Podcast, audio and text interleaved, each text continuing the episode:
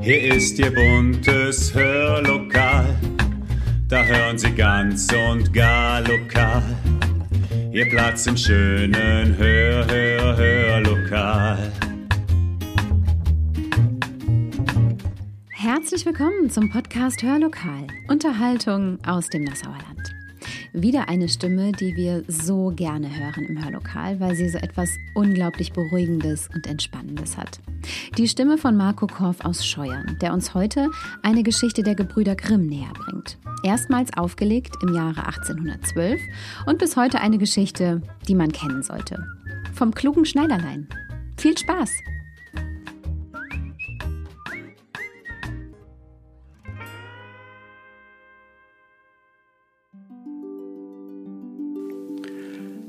Vom klugen Schneiderlein.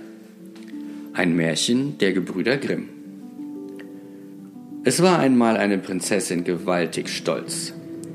Kam ein Freier, so gab sie ihm etwas zu raten auf, und wenn er es nicht erraten konnte, so ward er mit Spott fortgeschickt. Sie ließ auch bekannt machen, wer ihr Rätsel löste, sollte sich mit ihr vermählen und möchte kommen, wer da wollte. Endlich fanden sich auch drei Schneider zusammen. Davon meinten die zwei Ältesten, sie hätten so manchen feinen Stich getan und hätten's getroffen. Da könnt's ihnen nicht fehlen, sie müssten's auch hier treffen.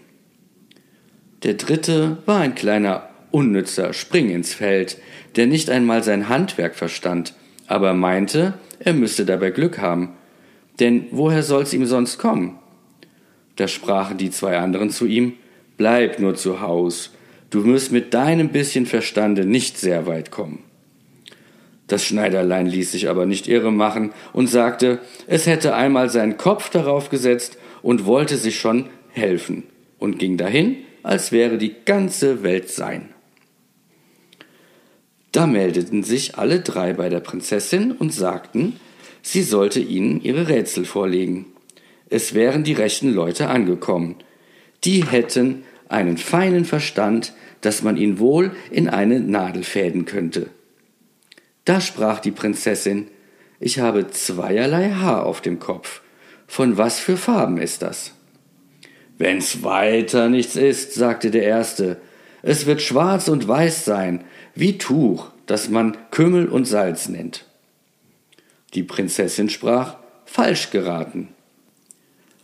Da sagte der Zweite, Ist's nicht schwarz und weiß, so ist's braun und rot, wie meines Herrn Vaters Bratenrock. Falsch geraten, sagte die Prinzessin. Antworte also der Dritte. Dem seh ich's an, der weiß es sicherlich. Da trat das Schneiderlein keck hervor und sprach, die Prinzessin hat ein silbernes und ein goldenes Haar auf dem Kopf, und das sind die zweierlei Farben. Wie die Prinzessin das hörte, ward sie blass und wäre vor Schreck beinahe hingefallen, denn das Schneiderlein hatte es getroffen, und sie hatte fest geglaubt, das würde kein Mensch auf der Welt herausbringen. Als ihr das Herz wiederkam, sprach sie, damit hast du mich noch nicht gewonnen, du musst noch eins tun. Unten im Stall liegt ein Bär, bei dem sollst du die Nacht zubringen. Wenn ich dann morgen aufstehe und du bist noch lebendig, so sollst du mich heiraten. Sie dachte aber, damit wollte sie, sie das Schneiderlein loswerden, denn der Bär hatte noch keinen Menschen lebendig gelassen, der ihm unter die Tatzen gekommen war. Das Schneiderlein ließ sich nicht abschrecken, war ganz vergnügt und sprach, frisch gewagt ist halb gewonnen. Als nun der Abend kam, ward mein Schneiderlein hinunter zum Bären gebracht. Der Bär wollte auch gleich auf den kleinen Kerl los und ihm mit seiner Tatze einen guten Willkommen geben.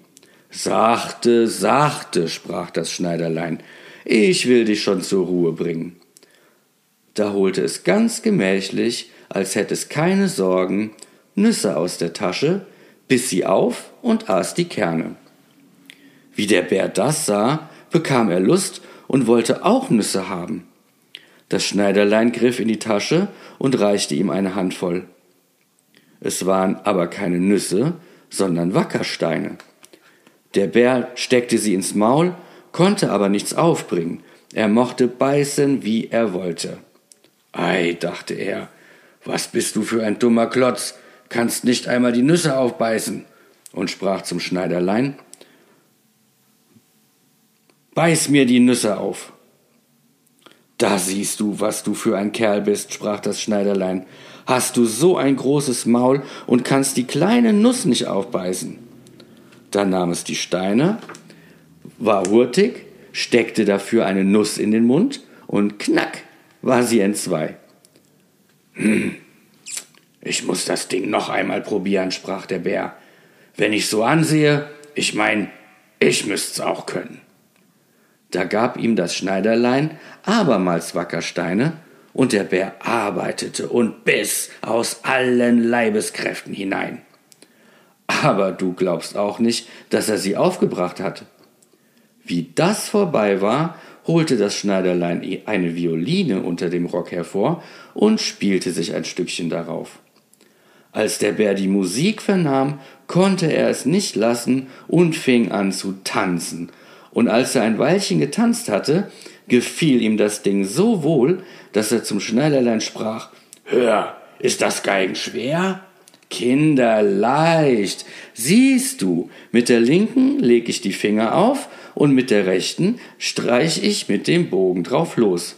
Da geht's lustig, hopsasa, fieberalala. So, Geigen, sprach der Bär.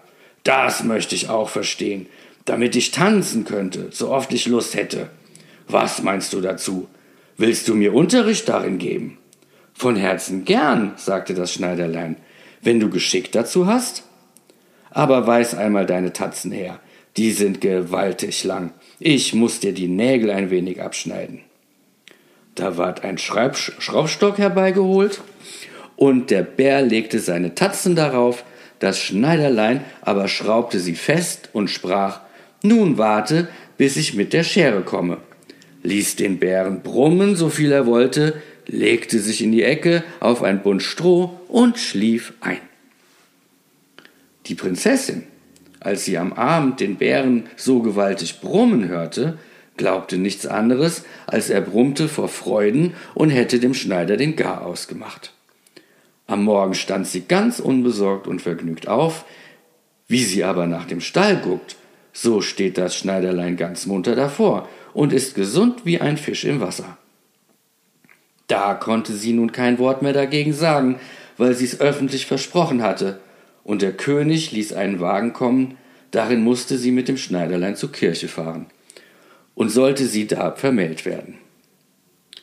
Wie sie eingestiegen waren, gingen die beiden anderen Schneider, die ein falsches Herz hatten und ihm sein Glück nicht gönnten, in den Stall und schraubten den Bären los. Der Bär in voller Wut rannte hinter dem Wagen her. Die Prinzessin hörte ihn schnauben und brummen. Es ward ihr Angst, und sie rief Ach, der Bär ist hinter uns und will dich holen. Das Schneiderlein war fix, stellte sich auf den Kopf, steckte die Beine zum Fenster hinaus und rief Siehst du den Schraubstock? Wann du nicht gehst, so sollst du wieder hinein. Wie der Bär das sah, drehte er um und lief fort. Mein Schneiderlein fuhr da ruhig in die Kirche, und die Prinzessin ward ihm an die Hand getraut, und lebte er mit ihr vergnügt wie eine Lerche. Und wer es nicht glaubt, der zahlt einen Taler.